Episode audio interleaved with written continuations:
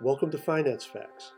Whether you're cramming for a test or prepping for a job interview, you need to know the facts. Finance Facts. What is an investment fund? Okay, guys, we're now going to talk about investment funds, and there are likely some nuances you may not have known. So let's get started. An investment fund provides a formal and legally protected mechanism to invest money with other investors. When participating in an investment fund, investors may reduce the risks of investing by three mechanisms.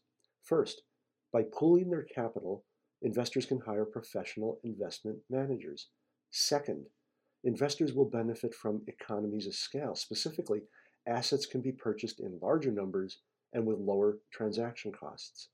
And third, diversification of assets can be increased, which may reduce the overall risk of investing. Investment funds may be referred to as investment pools, collective investment vehicles, managed funds, or sometimes just funds.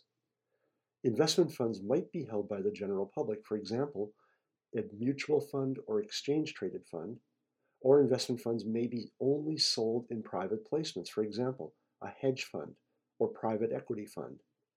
Investment funds will offer a wide range of investment objectives, perhaps targeting specific markets, for example, the S&P 500, or maybe market niches such as technology or healthcare, or even broad geographic regions such as emerging markets or maybe only developed nations.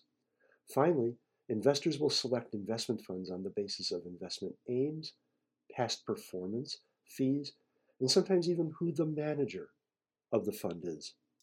Thanks for listening to Finance Facts. My name is Dave Coker.